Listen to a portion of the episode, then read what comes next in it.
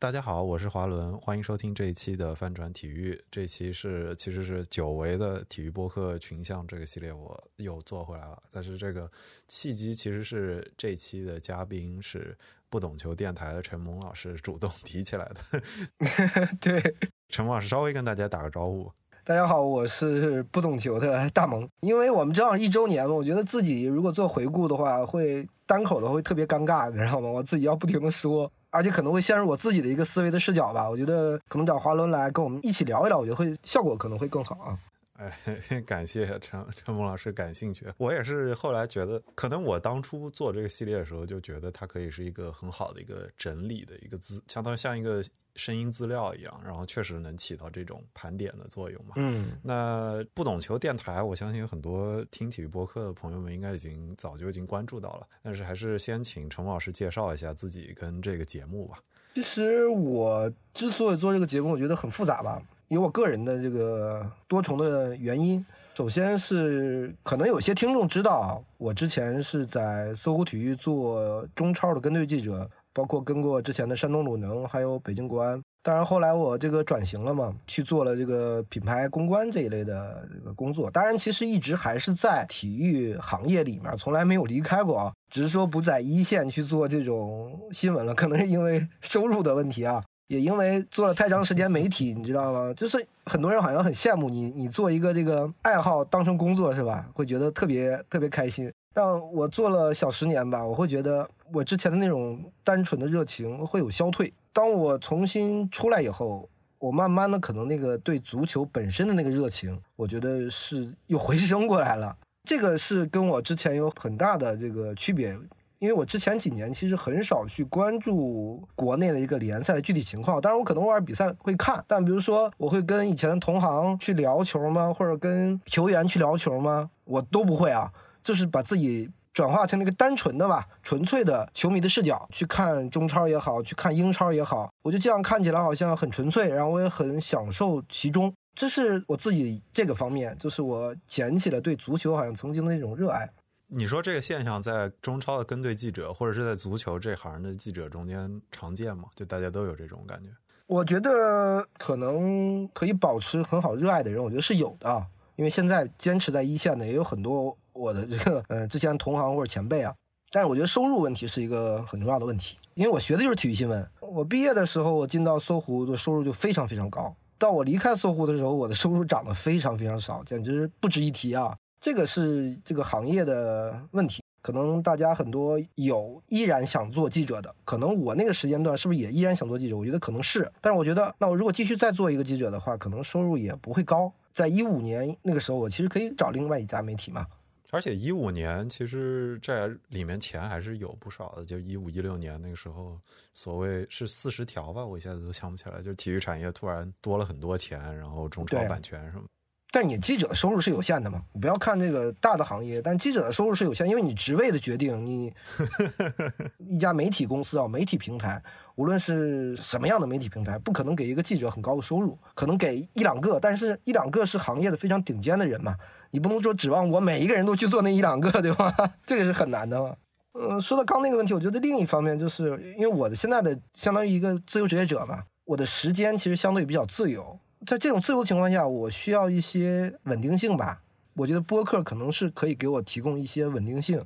就每周起码有一个事儿要去做，我每周要录一期节目，对吧？要去想这期节目的 选题，去找嘉宾，然后录制。到后期再到我去发布，会有一种对抗自己焦虑的一种成分在吧？这是对我而言啊，这个倒是一个还挺有意思。我感觉这应该是我现在听下来这个系列里第一个是这个意思的。可能是因为之前我做过几个人，其实都不算是自由职业者，嗯，或多或少还可能还在做别的工作。就是首先有一批人，他们自己不是体育这一行当里的，那那当然了，那就是已经是在把这个当兴趣做了。另一部分是还是就是挂着一个正职的，所以这个感觉大家的平衡点找的都不太一样。你说的这种像是打一个周期的这个记号，这个我感觉还是第一次听，哎，这个还挺有意思的。因为我当时想的，你是不是我可以选择其他平台嘛，对吧？可以选择其他的这个媒介的形式，对吧？我也想了很多，当然可能我也在尝试很多啊，只是在足球领域我选择了一个播客而已。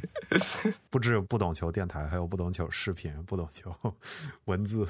对对对对，你可以可以有很多种形式吧。但是你的那个节目老是跟那个不懂球专栏重在一起啊，这个我想你应该已经无奈了。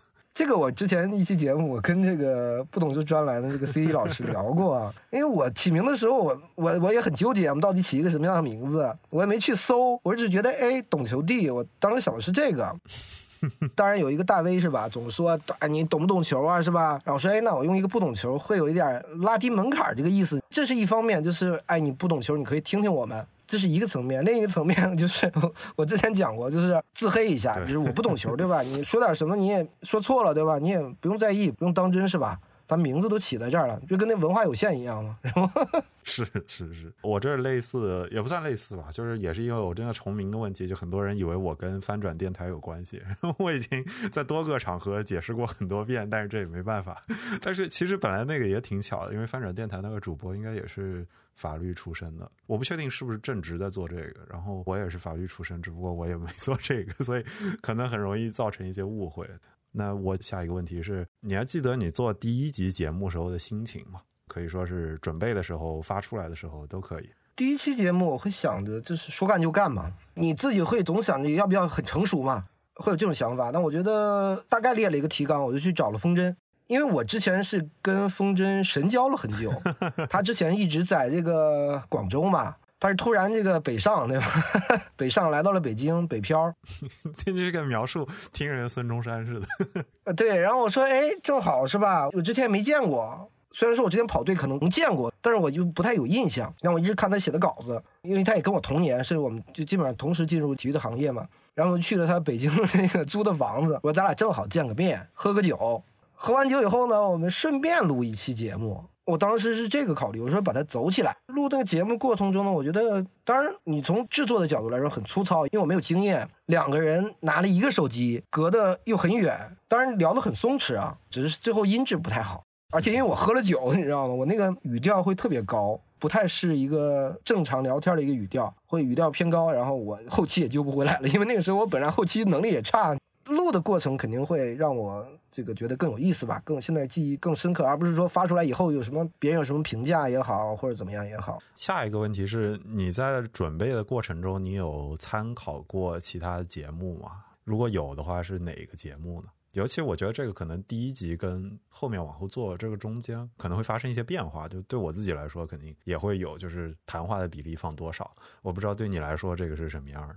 我觉得这个话题可以讲，我最早听播客啊。我最早大概在一七年还是一八年开始听《陛下观》，包括后来的陆书，这主要就是古代艺术的播客嘛。然后因为我自己本比较喜欢古建筑啊、壁画啊，还有塑像这种。然后还有一个是忽左忽右，嗯嗯嗯，东腔西调。当然这两个是我偏后来才听的啊。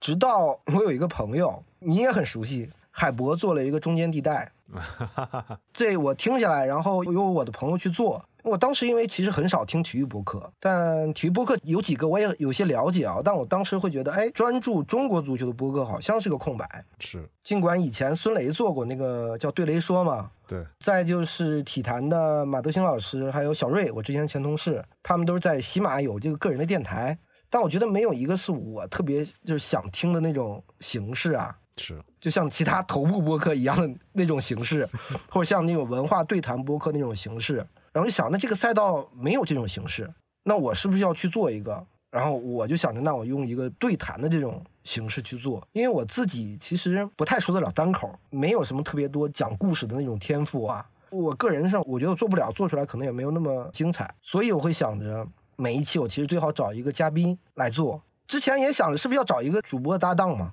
包括我们有台从头说起，就是两个主播嘛。因为两个主播会有好处，你无论是在选题的这个碰撞上，还是在档期上，因为档期的话，我如果两个主播，我可以偶尔就休一下嘛。对对，我觉得会比现在这个形式更好。只是我觉得找一个合适的主播会太难了，时间上啊，对，各种成本上会比较难，所以我没有选择那种形式，而选择了一对一的这种形式。挺有代入感的，就我觉得这中间，尤其是关于要不要找一个主播搭档这个事儿，我肯定也考虑过。我觉得就是考虑这个人合不合适，这个是我之前一直比较关注的方向。就是这个是就是在你没有另一个主播的时候，你会去想的事儿。但是我最近观察很多节目，也不是很最近吧，就是长久以来观察很多节目，都发现就是另一方面，就是首先你选中这个人，然后这个人还挺合适的。但是久而久之，你们还是要这个关系成为了一个非常稳定的关系，而且在你的生活中是有一定比重的。你要稳定的跟这个人，或者是这两个人、三个人共处。比如说围绕着一个节目，尤其是电台的话，我现在的感受是，其实最终他得有一个人负责嘛，就是他得有一个，就是肯定有个主理人。对这个事儿，他得吊在这个人身上，然后这个人必须盯着。如果有一个事儿完全没有人盯着，那真的有可能大家就不做了。如果你有两三个人可以轮转，它本身是好事，但是轮转本身可能会有混乱，所以这个还是需要一个秩序的问题。其实有了轮流主播之后，还要处理关系这个事儿，这个事儿本身会成为这个节目的一部分。那这个其实是很多，我觉得就是如果你是单人的节目跟多人的节目，就会发生这个差别。是的，就我现在是觉得啊，我自己做也好吧，对，自己掌控起来会比较容易，也不会用太多考虑另外一个人的感受。我现在更多考虑自己的感受就可以了。是是是，我想下一个问题是你现在做下来，你最喜欢的单集是哪一集？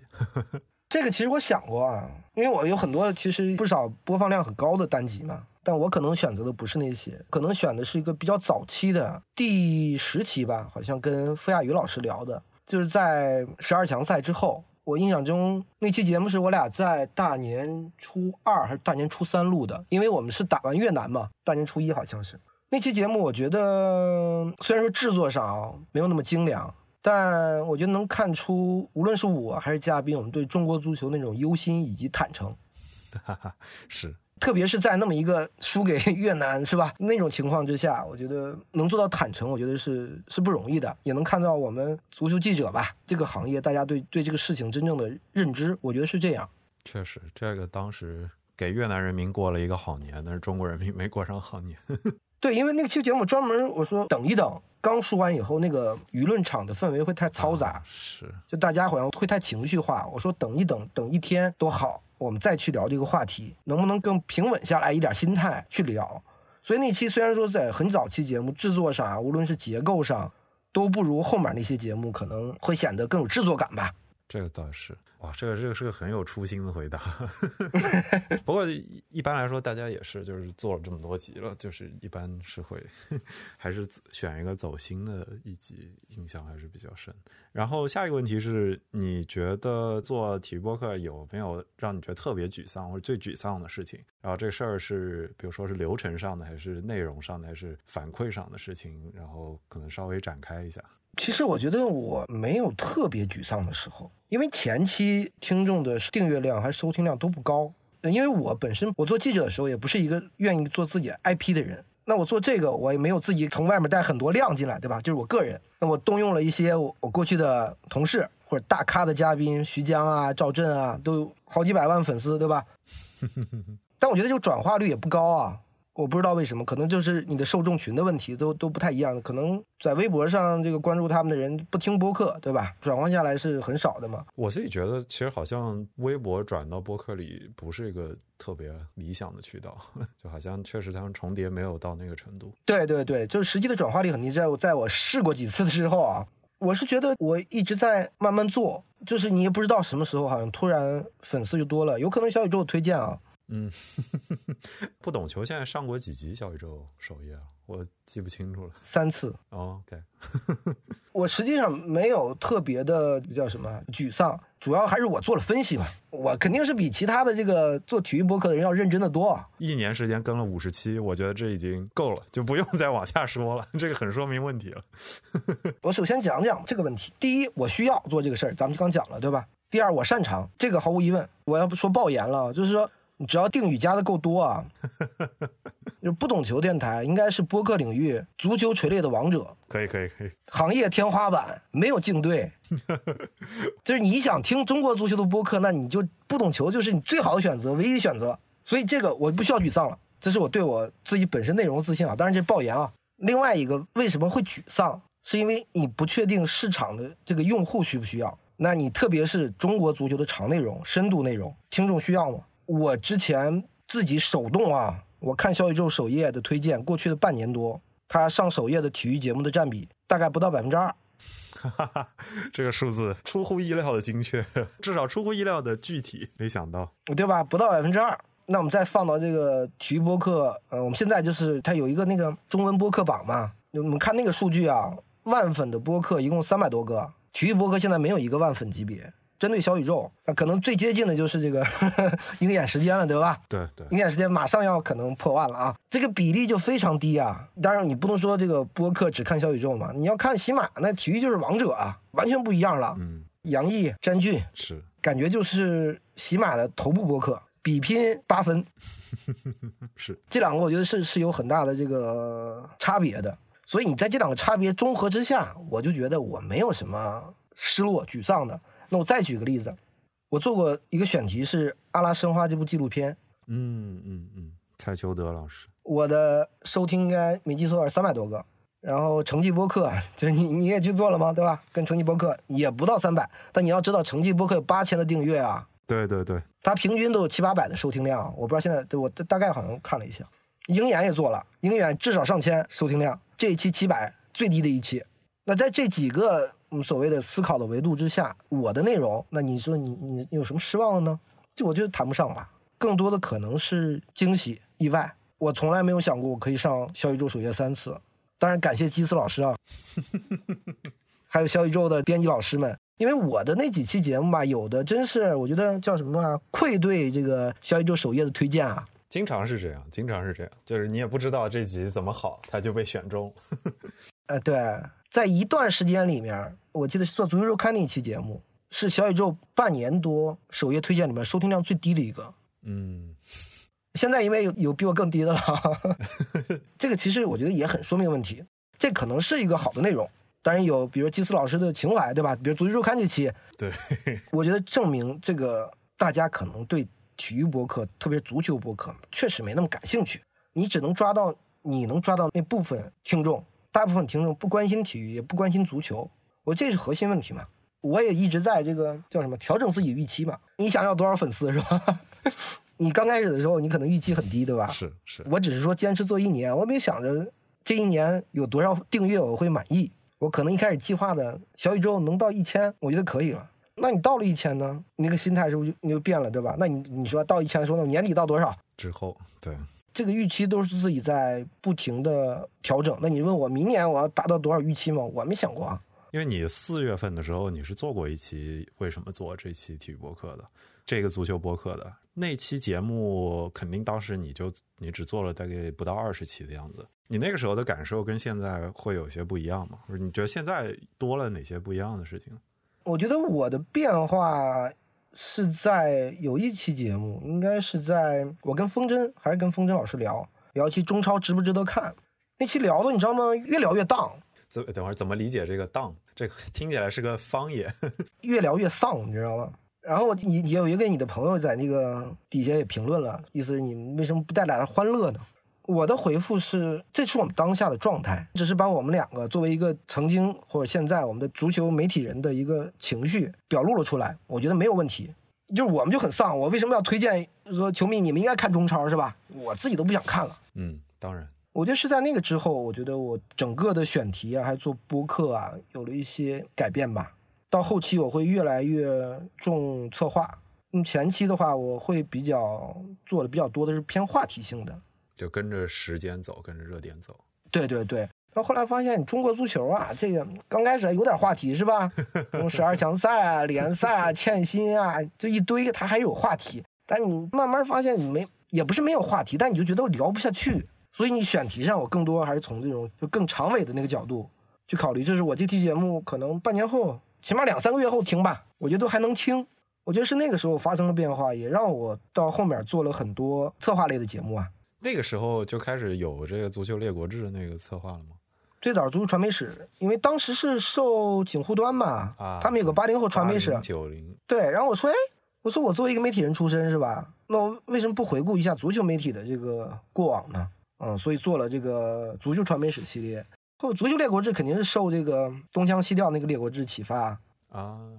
当时又正好赶上这个东亚杯嘛。但是我心想，哎，你说东亚杯中国一个二队打韩国一点五队打日本，可能是三队了。你这个比赛，你你要聊话题的话，有什么意思啊？嗯，所以我就想，哎，那我们去做一个更有纵深感的一些话题，所以我才做了那个时候开始做了《足球列国志》的韩国篇和日本篇嘛。然后说，哎，那正好世界杯的时候有有几个亚洲队，把那几个队做了，然后明年可能亚洲杯，那我们再把其他没做的几个队做了，那最后这个整个亚洲就基本上聊下来了。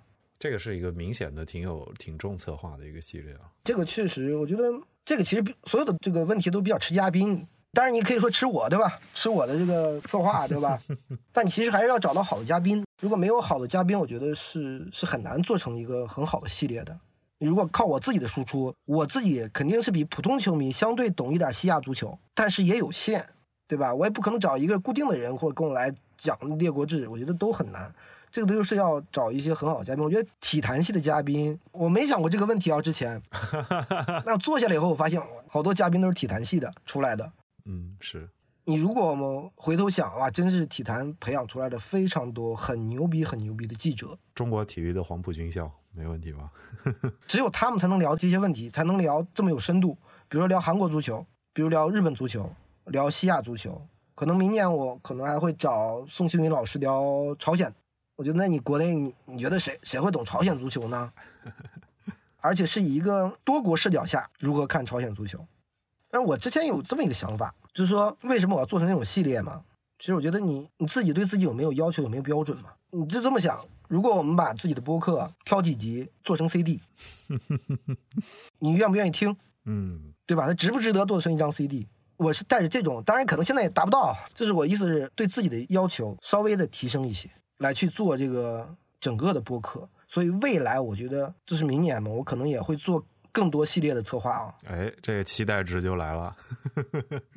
当然，足球列国这还要延续啊，明年可能还要做很多期，反正都是亚洲嘛，但也做不了太多期，对吧？亚洲就那么些国家，但可能会开一些新的这个系列吧，比如说海外系列，中资的海外俱乐部、海外的球员、海外的这个华裔，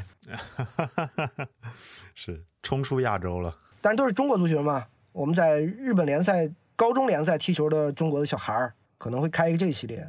也可能会开一个日本足球系列，因为之前我们聊了很多日本的，都是很底层逻辑。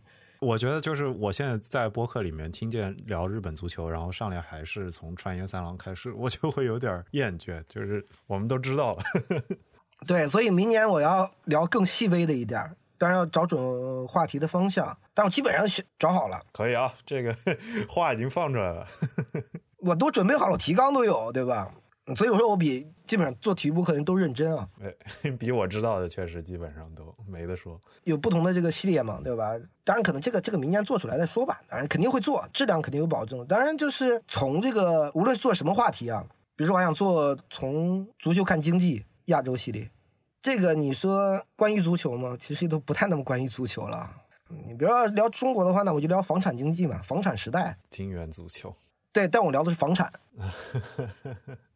韩国比如聊财阀，是日本可能聊互联网啊，或者这种传统企业啊，对吧？它是一偏经济的一个一个方向。其实我最想做的是一个中国足球地理系列，我也想在形式上搞点创新，就是能不能做成声音特稿？但我又觉得吧，有时候会觉得这性价比太低了，你知道吗？对，这个是一个核心问题。这个如果做成声音特，我需要花很多精力，我需要采访很多人，而且你要保持每周一期的话，这个策划上强度就大多了。那不会每周一期啊，这个这个每周一期强度太大。但我就是说我争取吧，明年做一期特稿，去做延边足球。啊，是朝鲜族也是这个话题很值得挖的。就在北方来看，始终是个就非常精彩的北方足球的一部分。对对对，你刚刚说说到这个特稿对比嘛，你直接就把它称为声音特稿，而不像是比如说很多人喜欢用这个叙事类节目这种说法了。我觉得这是一个文字工作者带过来的习惯，就是跟特稿是一个方向的。那你觉得做播客跟你以前写文字中间有没有一些相似的地方？然后有又有哪些地方不太一样？我觉得其实如果是重策划的节目的话，我觉得跟文字是有很大的相通之处的。就比如说《列国志》这种系列，呃，那你跟你你写一篇稿子，其实我觉得差不多。但我觉得如果话题性的话，就差别挺大的。其实以我个人的特质来说，我做话题性的，我觉得不太好。因为我这个人吧，别看是做记者出身啊，我的这种追问的技巧很差。就是比如说，有的时候对方说了一个很有意思的东西，在我看来这个地方就收了，因为我想问的问完了，嗯嗯，我要进入下下一个话题了，因为后面还有我更关心的。那这个时候，其实如果如果以单纯的话题的角度来说，我是应该追问的。就是有点以我为主。对对对，不是那么以听众为主啊。我更在意的是我关心的事情，而不是说这个节目我追问一下你会不会好听。呃，这是一个，当然这个是跟个人有关系的，你不可能说我我做的所有的方面都很好。我觉得应该那样，但我又不愿意那样。我在那个时间段，我想啊，这个就不问了啊，我会陷入这么一个。我觉得，所以说就是在话题性上是有很大差别的。在策划类的这种这种节目上，我觉得跟我做的这种很多深度的稿件，我觉得差不多。你都是要有很详细的提纲，这个部分到底聊什么？是好的。你前面提到有很多，毕竟你的嘉宾很明显，大家都是这个足球，原来跟足球记者至少是同行，完全没问题。就是大家肯定是在这个足球这个事情里面的。你跟他们肯定录完，大家或者包括录前会聊天，然后之后也会沟通。我相信大家都会看到，就是足球播客这件事儿，就是也会开始不少人至少开始关注体育播客这个事儿。你跟大家沟通的时候，你觉得一般来说，就大家对于你做这个事儿，先是你做这个事儿的想法，另一个是你就是足球播客这个形式的想法。然后有没有人是比如说嗤之以鼻，然后也有人是想要尝试一下？大概是这个是怎么分布的？我觉得吧，大家特别是我做到后期的时候，大家会觉得你做的节目不错。但你刚刚说的，他们有没有说想去做？我觉得以体育记者的角度来说，不会做这件事情。我说的直白点儿，这个东西吧，太慢了，太长期了，而且你短时间又看不到收益。那我作为一个记者，我为什么要干这件事情？我能不能去做一些其他的事儿？这个是可能长期的一个惯性思维下的一个一个结果。比如体育记者，其实，在面对媒介环境发生了重大的改变的情况下，其实做了很好适应的人非常非常少。这个这个很有意思啊。我觉得适应最好的是严强老师，就是他在多个渠道、多个媒介，短视频、播客、长视频，他都有做过，这个是很少的。大量的人，我觉得是对于技术媒介平台变更的这个这个情况，我觉得是。是反应速度是偏慢的。不过过去这一年里，包括比如说对吧，某著名门户网站这个体育记者组少了这么多人，我觉得这个环境已经逼大家必须去思考这件事儿了。是，但是就就比如我而言嘛，做不了短视频，不是每一个人都都具备那种能力。我也做不了长视频，我也没有那种能力，因为我要剪辑，我要出镜，我要不是一个文字记者，我觉得大部分文字记者可能都做不到。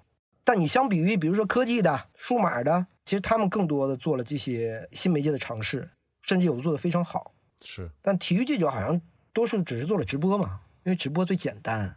是是是，你只需要对着一个 视频你去聊就好了嘛。它都不是短视频，你还需要剪，你只要一开，你去聊，你回答球迷的提问，它这方便更好呈现，也没有技术的门槛。因为我觉得做播客都有门槛啊。我要去做后期处理，我要去学降噪，我要去学怎么怎么调这个音质，对吧？我就要学很多。它可能就是一件很小的事情，但是积在一起，其实已经是个门槛。对啊，如果我我有技术条件的话，我可能自己会做视频啊。我也尝试过嘛，做了很简单的视视频化，但我觉得太粗糙了嘛。我希望如果能呈现的视频更好一点的话，它更像一个视频的话，我可能才会愿意这么做吧。我自己觉得啊，就是我我自问自答一下，我感受是。比如说，原来写文章，比如说公众号里，或者是就纯写文字，就是跟体育相关的文字，有的像记者其实算正规军了嘛，你是正职就是这个。那还有很多写手嘛，写手有很多人可能是兼职的，或者是学生出身，然后慢慢开始写。当然了，你可以说，比如说在中国出现大的市场化体育媒体之前，比如说在体坛之前，大家都是写文字，实质上都是文字，然后后来才有了媒体，然后才有了这批人。但是到你比如说到，我觉得十年前吧，算这些写文字的人，他们看起来比较散。但是这批人可能是因为他们本来就有很多事儿要自己去做，所以我觉得这批人转抖音或者是转，尤其转长视频的，其实还还不少，比例可能会比记者要高一些。呃，这个是我我的一个观感啊，我不知道你同不同意。是的，因为记者，我为什么要做这种改变呢？你最后说白了，我们现在说詹俊和杨毅老师，因为他们是喜马签约的。假如是起码不签，你看看他们还做不做？是我就很很直白的这么讲，我做的事情是要有回报的，因为这个东西对我来说性价比是 OK 的。你记者就和比如说很多自媒体啊写东西的人，他就不太一样了，因为我的付出是要有回报的。你很难要求我做很好的这种内容的输出没有收入，因为它不是副业，它是主业，他思考问题的方式就会不一样。是，基本上我我感受也是这样。我觉得可以回到我这列表上，我接着往下问。但是我觉得接下来两个跟做播客相关的问题，其实你多多少少都带过，所以我准备这么问，就是我念一遍，然后我给一个我猜的答案，然后你看我说的对不对？一个是你做这个节目最有收获的事情，那我觉得听起来这最有收获的事情是排疑解惑，算是就是有收收到了一些反馈的同时，然后算是处理了一些心理的压力。嗯，我觉得可以这么讲。我觉得更重要的是自我价值吧，对我来说这个很重要。在做一个确实是有用的东西，至少是让别人听了有收获的东西。对对，就这个可能听众也有很多的正反馈，无论从收听量还是订阅量来说，都一直在上升，而不是说下滑甚至平稳，它都一直在上升。这个东西就会有自我价值的认可。所以虽然我不挣钱，我这个播客没有任何商业化的收入，那我仍然嗯享受于此。我愿意做下去，就是因为我可能获得了一部分的自我价值，或者说外部的价值的认可。然后我本来还有另一个问题是，你中途有过某个时刻考虑过放弃体育播客吗？我的猜测是没有，没有，这这真没有，我就只是一度想着这个要不要更的稍微少一点。是周更确实是个很消耗的事情，实际上。嗯，如果就不考虑现实可能性，也不考虑资源投入的话，你最想邀请上节目的嘉宾是谁？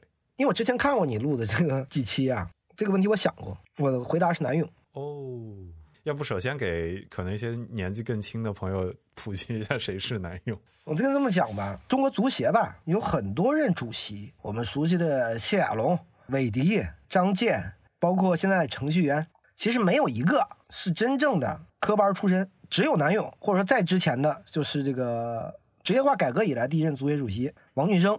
南勇首先说他是我的学长、大师哥，我们都是沈阳体育学院的。南勇也就是江湖人称的南头，长期是在中国足协任职，一步步的做上来，直到做到了中国足协的专职副主席。因为那个时候吧，足协主席是一个虚名，专职副主席就相当于主席。他无论是从零一年世枪赛备战，他就是直接管国家队啊，直接对接米卢啊，如何跟米卢这个 battle 是吧？互相制衡，一路见证中国足球，直到他最后我们叫锒铛入狱嘛。二零一零年反毒扫黑，然后现在已经出狱了。我觉得可能放在其他任何领域，这个受贿的额度是吧？可能都会平安无事。那那不交钱嘛？但是因为你有大背景是吧？但我其实不想聊这个。我如果找他聊，我也不想聊这个问题啊。我只是觉得他是一个真正懂足球、懂得联赛、懂得国家队建设一个管理层。因为我们这样的管理层非常非常少。我更想跟他聊聊这方面，就是我们中国足球啊，对吧？国家队建设啊，我们的联赛啊，我们的整个体制啊。我给你一个更好的切入角度，你在做这个朝鲜足足球的时候，可以私底下，咱们假设如果你见到他了，然后你又不想把他，或者是他自己不愿意上节目，他也不愿意抛头露面的聊，但是男友其实是朝鲜族嘛，他也是延边人，对对对，他我相信对于这个事儿，他应该有更不一样的感受，就是当他坐在足协副主席这个位置上的时候，哎，这个很难啊，让我们的 南头这个。享受生活吧，是是，但我确实是你，因为你讲一个不现实的考虑嘛，那我确实是想跟他聊，其他的我觉得那什么球员啊，什么这些教练啊，没有特别想聊的。我讲实话，我今天还挺有兴致想。自己也说一下这个问题，我觉得之前我没有那么明确的这么一个答案，没自己说过是吧？我应该没有现在这么明确。我现在觉得最想上节目的应该是曲悠远，就是 怎么说？是啊，嗯，我之前想过，因为我我那个足球传媒史系列嘛，我之前想过这个问题，但我觉得好难呐。你私下里他们都会聊，但是你让他上节目聊，我觉得这个太难了。啊那那我这没有这个幸运，我连我也不认识曲友远，也没见过。没有，我也不认识啊。我是觉得这个我很多嘉宾我都不认识，你不要以为我所有嘉宾我都是提前认识的，有很多我我都不认识，只是可能我当然知道他们，他们有有可能也偶尔知道我，但没有加微信啊，没有什么，我都是做了节目先去找。但我觉得徐老大肯定是那那，我觉得做不能做一期节目啊，得得做一个系列了，是是是，至少五期。对，这个身上可说的事儿可太多了。对对，只讲业务就能做五期。他，你想入行那么早，你等于从九十年代一直到现在，整个中国体育中间有非常多的事情，他都可以说得上话。觉得你这个人，你这个人选挺好。当然，明年我肯定找你去体坛周报，看找谁聊更合适嘛。然后下一个问题，其实你刚刚也多多少少达到了，就是你有为商业化做过尝试吗？你刚刚提过是说不赚钱嘛，但是感觉这个跟没做过尝试也不是一回事儿。你要不稍微展开讲讲？哎，我当然拥抱商业化，这样一句话，恰饭不丢人。是。足球场上有一句话怎么讲？输球才丢人，防守反击有什么丢人的？输球才丢人。我觉得做这个东西也一样。我非常想商业化，就算不商业化，我还想付费。嗯，只是说我这个小破台配不配？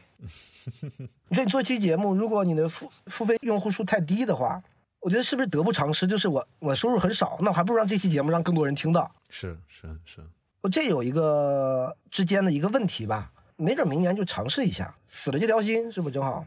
但我觉得商业化本身来说，我觉得挺好啊。我接受口播、定制都行。正式打个广告。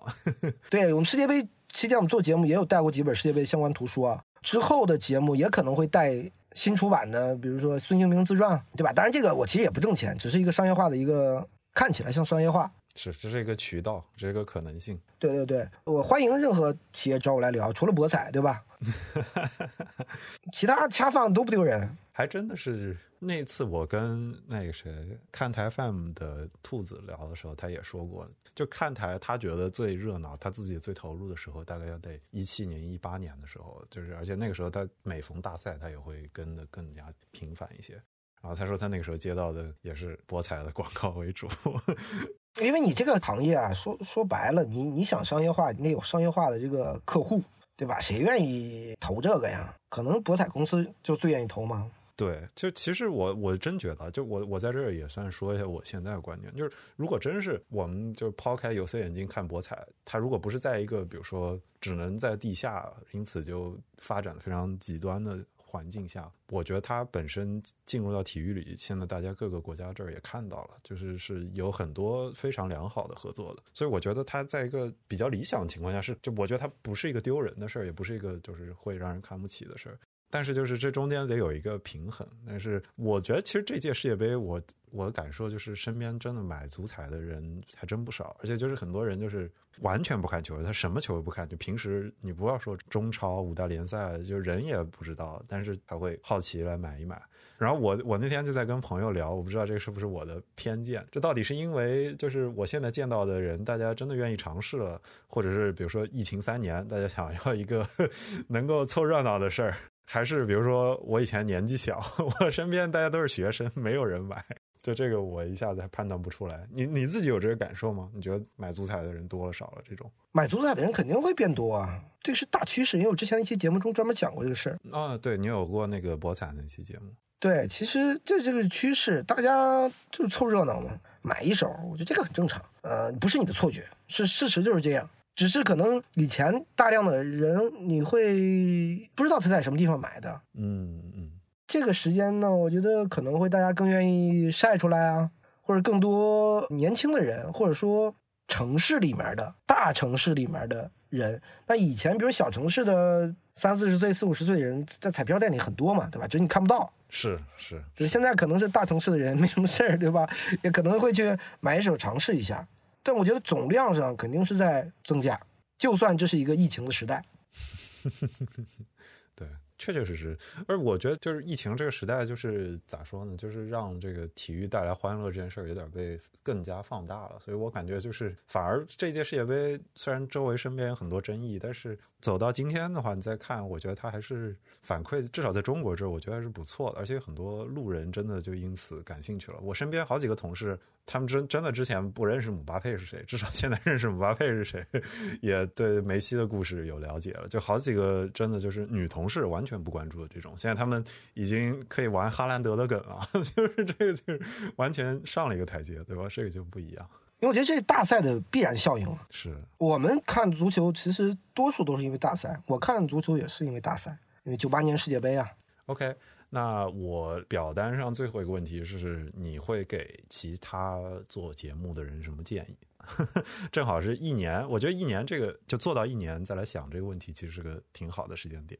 其实我觉得一年啊，不配给别人建议，是因为首先一点啊，我和其他人不一样，我是专业出身，这个有很大的差别。你比如说，那你能想到那么多选题吗？那比如说我，我现在可能我已经搞定了四后面四十个选题，哇吼，直接到二零二四年了。对我这都不算这个话题性的，我们只只讲策划类的，我可能有四十个选题背在那儿，所以我才能周更嘛，要不然周更也很也很辛苦，对吧？但我觉得普通人你可能是不是你很难有那么强的这个策划能力，对吧？那你如果做一档播客的话，别人为什么要听你的？你要看市面上有没有同一个赛道的对手，当然可能也是友军，有没有这样的播客？如果有的话，那你如何区别于别人？我这个是需要做播客之前想一想的问题。你除非是觉得我做给自己听就好了，无论他未来一年、两年、三年听众数涨多少，未来三年如果我只有一百个听众，我还愿意做，那没问题。你不用考虑赛道的问题，也甚至不用考虑内容的问题，你想聊什么聊什么。但你如果想把这个事儿，我们甚至讲叫什么副业，如果你把它当成副业，你都不能这么干，因为会消耗你大量的精力嘛。你只是自己图个嘴的痛快，我觉得完全没有必要。因为大家会觉得播客现在是一个还是小众，对吧？元年又元年，还是小众。但我告诉你，播客里面的台可是够多的了啊！这些做播客的人，我觉得背景都很不错。就你如果能找到一个非常细分的、非常好的领域，我觉得可以做。如果找不到，那就别做了。竞争这么惨烈，因为受众就那么多啊。你如果受众没有大量的增长，我们的台在大量增长，就是互相抢用户，对吧？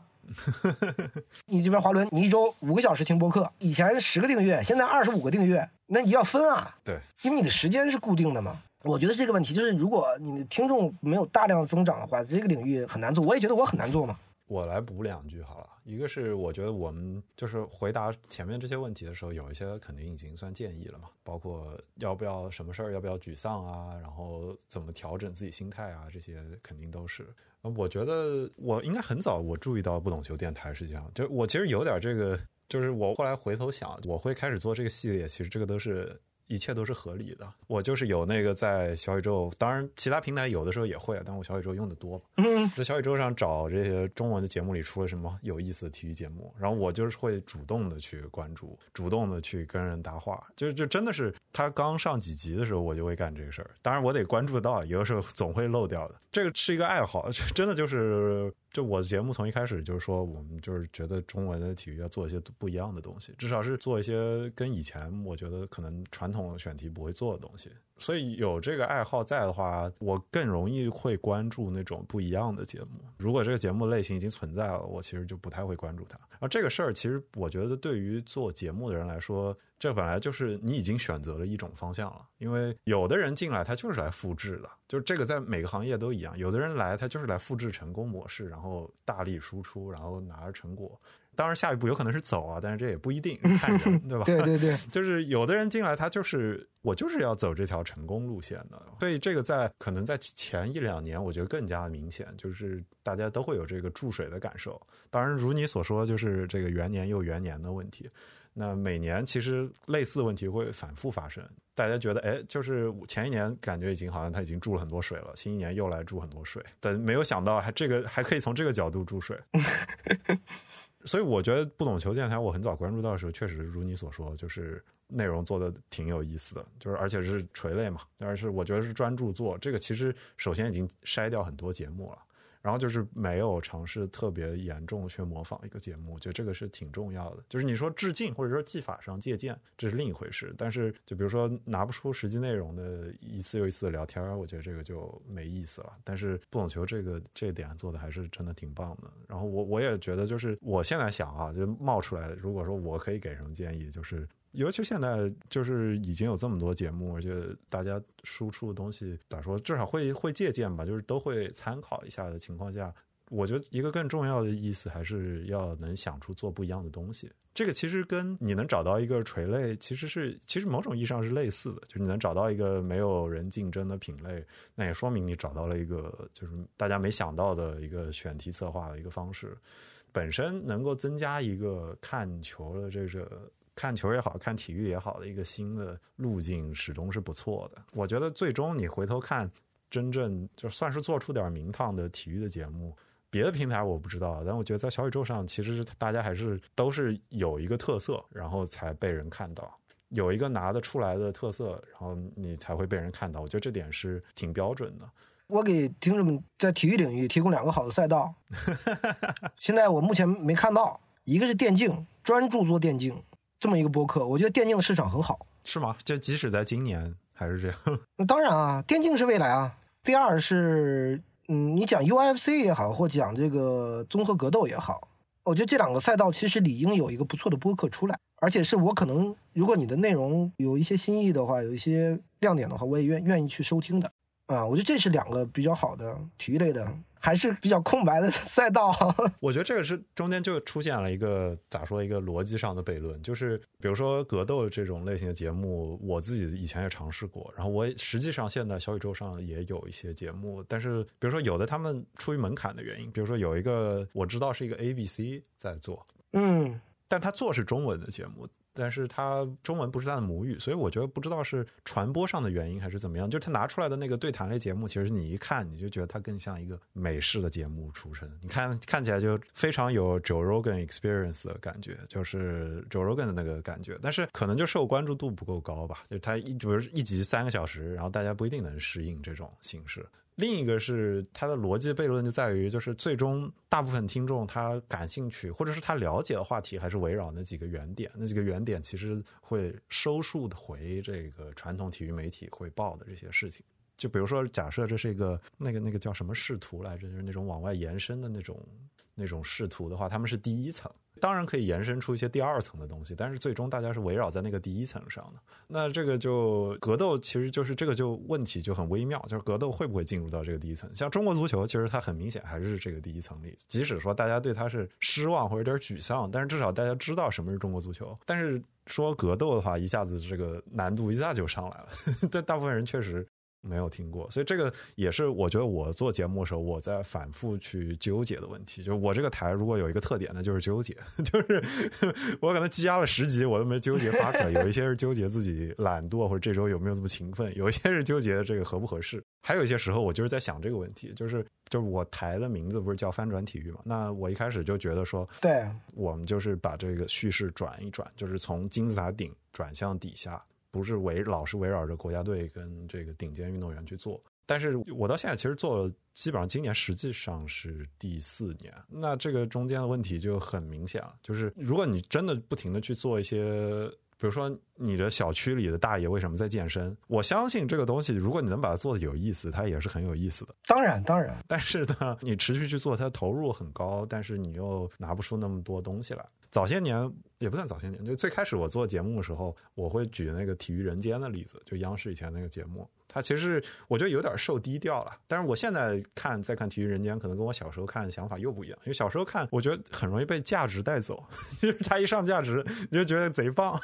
我举个例子，比如说某某某大院里的大爷坚持某运动二十年，嗯，我可能现在我在看他，我就觉得哦，那是因为他生活在一个大院里，他真的可以坚持那个二十年。他跟你生活在一个五线城市里面一个普通人想去坚持二十年，难度不一样。我会看到这些，就实际上是一个。社会性的观点又进来了，但是《体育人间》我早些年我就特别推崇，我觉得他讲这种人的故事。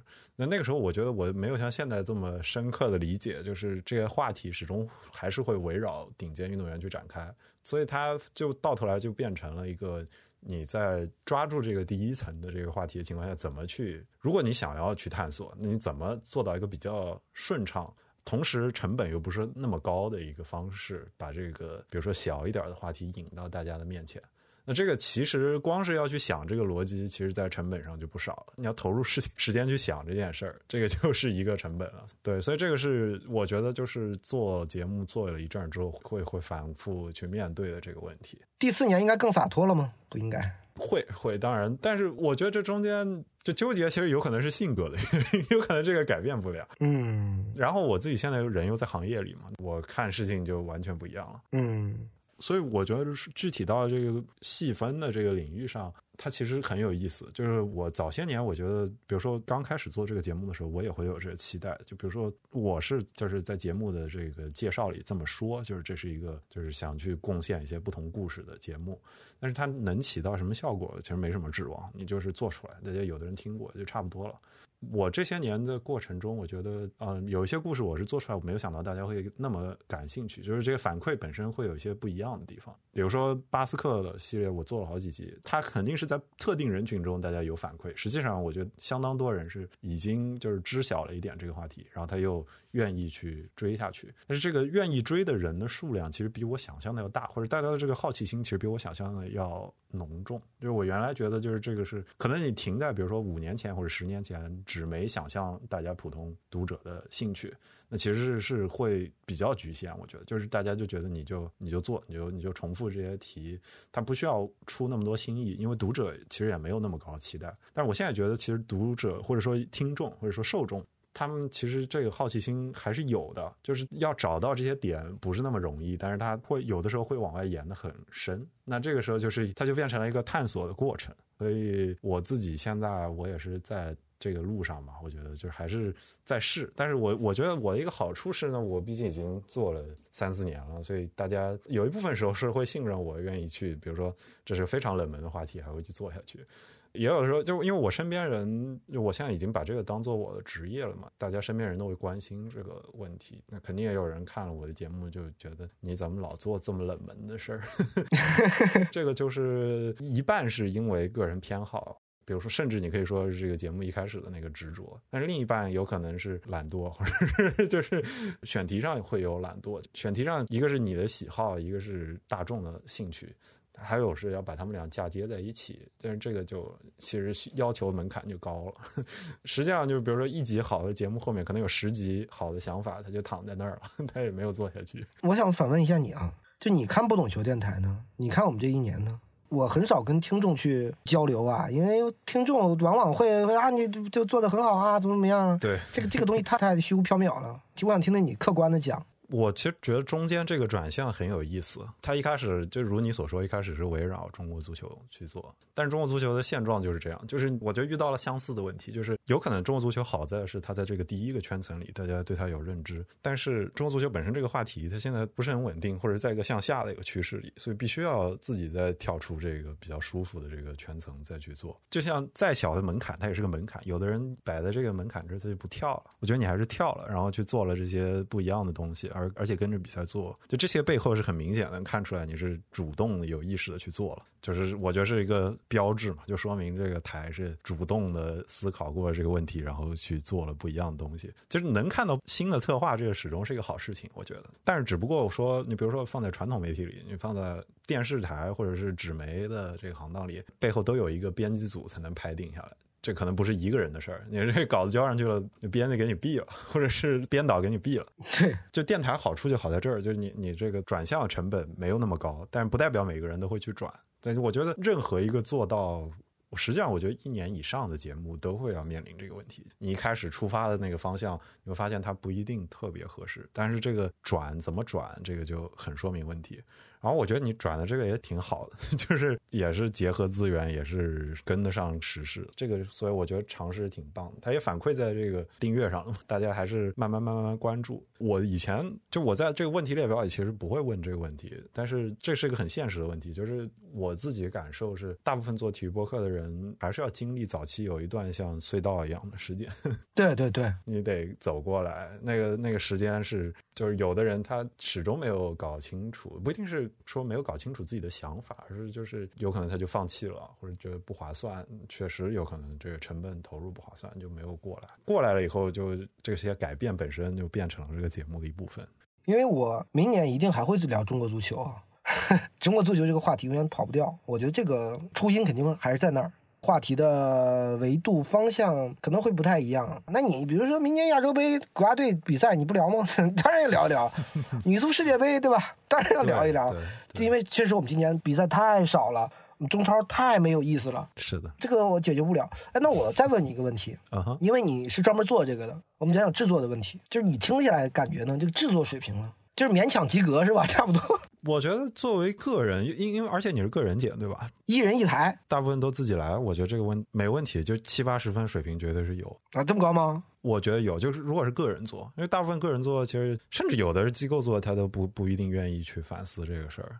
但是它背后实际上一部分是技法问题，一部分是就是坚持。然后坚持这一块儿你肯定已经够了，因为你都不停的在跟了，这坚持就不是个问题。那就是技法上，技法上其实也就我觉得可能就是比如说十几或者几十个环节。我其实也不是所谓声音工程师这种专业的人啊，我大概只能说我知道大概他要做哪些事情。我觉得谈话类的节目相对来说会好一些，就是你你要做的事情最终就这么几项，你可能中间也可以做一些插入啊什么的，但是这个就看个人了。比如说我举个例子，开头啊，包括京剧开场这个贴片跟京剧这个事儿，混剪嘛，做不做，这个其实是有点看个人的。博物志的婉莹就是经常是是站在这个中文博客反京剧、反开场贴片的这个，我倒不反，反但我也不会做，主要是我懒，你知道吗？对对对对，所以他也是看个人。就是实际上你回头看，你比如说京剧这个事儿，杨一在很多场合都解释过，就是就是三条京剧这件事儿是他们一开始的一个妥协，就是客户想要一个，然后他们就出了这么一个方案，然后只是就是他不停的重复，然后大家就开始模仿。所以这个是一个，就是跟历史上的无数个事情都一样，就是它最开始只是一个解决方案，然后因但是这个解决方案沿用下来，大家就开始尊重它的惯例，不是什么不可以打破的东西，所以它是肯定有很多可以新尝试的东西。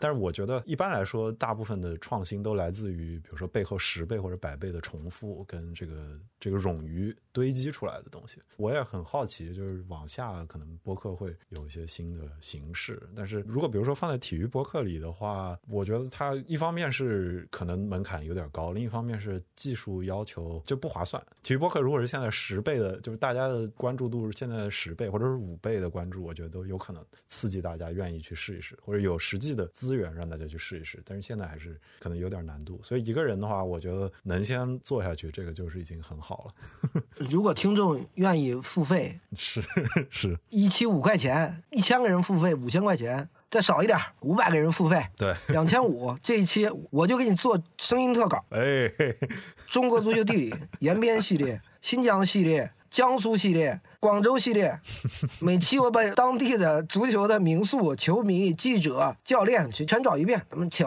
细细的聊，都可以。我觉得就是，比如说像你我这样的节目，如果多出几个，最终大家会一方面是就是听众会感兴趣，就是听众最终这个基数实际上是一个，比如说十几个听众中间有一个人愿意花钱，对，就你没有办法改变这件事儿，就是你不可能指望突然你的听众有一半的人都愿意为你氪金，那可能得反思一下节目内容，你可能变成饭圈节目了。对，所以就这个是我觉得没办法的事儿，但是我自己以前也没有想过，就是有些人愿意为那个内容投入。所以虽然我我知道我节目应该不是大家赞助比较多的类型，所以这个也最终看方向嘛。但是我觉得如果它是个好内容，最终大家还是会回报它的。这个是应该是实际上是所有媒介都有的这个规矩，但是在一个新媒介里，大家一开始都会有点胆怯嘛。但是我觉得实际上还是这样。我我再问你一个问题啊，好的，因为我自己感觉啊，我我跟球迷那种共情能力很差，哦，因为我是媒体人的视角，我觉得说有媒体化的思维啊，你可能有时候看那个评论互动量，你就能看出来，就不太多。然后听众有的些人说来听节目就学习来了，我不知道这种就是是好是坏的，而且我没有太多情绪化的输出。我也没有人设，可能就是我跟你做嘉宾，你知道，我这么跟你聊，我会比较放飞自我，但和我做主播时候的状态是不一样的状态。是这个，我觉得是一样。我跟你其实背后，如果我去理解一下，我觉得有很多类似的地方。就是我也没有办法就把自己打开到一个今天我就不丧，或者今天我特别亢奋，我持续的给你提供这个情绪的能量，我没有这个本事。或者说我如果要这么做，我就觉得有点本末倒置了。就也有一点这个，本来这个做节目是有情绪价值的，但是如果我要把它变成商品的话，现在回报还不够，你 给我一个亿，我试试看，对吧？对吧？所以呢，他实际上就是我，我确实没有办法把自己切换到这个状态上。我觉得早些年我我认为这个是可以做到的，就是当年其实杨毅都跟大家说过，杨毅可能是在公司里会说过这个，就是比如说脱口秀演员的状态非常值得参考。不一定是状态，就是说脱口秀演员的技法很值得参考。就是同样是说话这件事，脱口秀演员怎么，因为他要一场表演嘛，那这个东西是程序化的，你是规定好的，而且是付了钱的，所以你你要你要重复的，你要非常精良的会使用这些技法。当然了，这就跟就是所有的笑星，其实在场下都要去自己去消化那些能量。包括说真的把的自己的那个负能量拆解成段子供给别人笑，然后有可能因此再受人抨击，这些承受的压力是不小的。我跟那个江小黑，就是他原来在这个喜剧联合国，后来在效果的一个脱口秀演员，有其实有一个播客节目，只是我我现在太久没有上这个节目，对我也检讨一下。今天还有人问我怎么还不去，然后我我跟小黑也是就这样在私底下生活里认识了。我觉得就是其实挺明显，就是最终会选择走这个行当的人，他一方面是大家可能都是做做一件事情都能从中得到一些认可，没有这个认可你不会去做它。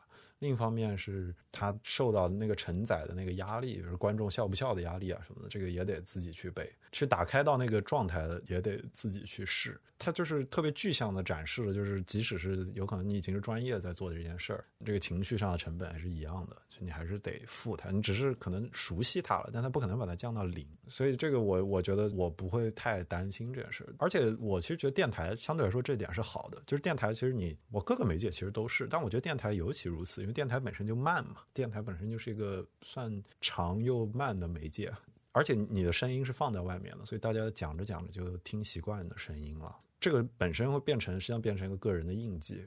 你最终你会持续听你节目的人，其实他是能适应这件事儿的，只不过是有可能你自己在不停的变。像我这种情况就是我在不停的变。比如说有的时候我真的觉得我的精力就够做这个读书的节目，或者是我在拼命的拖延，那我的听众就受苦。就是你一会儿要听读书的节目，一会儿要听对谈，一会儿要听奇奇怪怪的采访节目。但是如果它是相对固定一些的话，其实我觉得大家很快，比如说听众能在远方 get 到你的笑点。他能听听到你的弦外之音，这个时候他其实不需要这个人那么亢奋，他找到了自己能够听这个节目的方式。当然，从类型上说，实际上这个有的节目它是靠输出情绪能够收获一个固定的群体，这个是必然的。这个在各个媒体里都是一样的。对你写深度一点的东西，跟你写出大家情绪的东西，传播的逻辑就是不一样的。好的，那我感觉我们差不多，这期收的差不多了。也往外发散了不少。行，那我觉得感谢陈萌老师这一期一起来聊天，我觉得挺有意思的。这个是我觉得这期状态就特别符合我最初做这个系列时候想理想中那种状态，就其实是大家是相互理解，然后能讲出一些对方想知道的东西。再次感谢陈萌老师，感谢华伦。嗯，感谢各位收听这一期的翻转体育，嗯，我们下期再会，拜拜。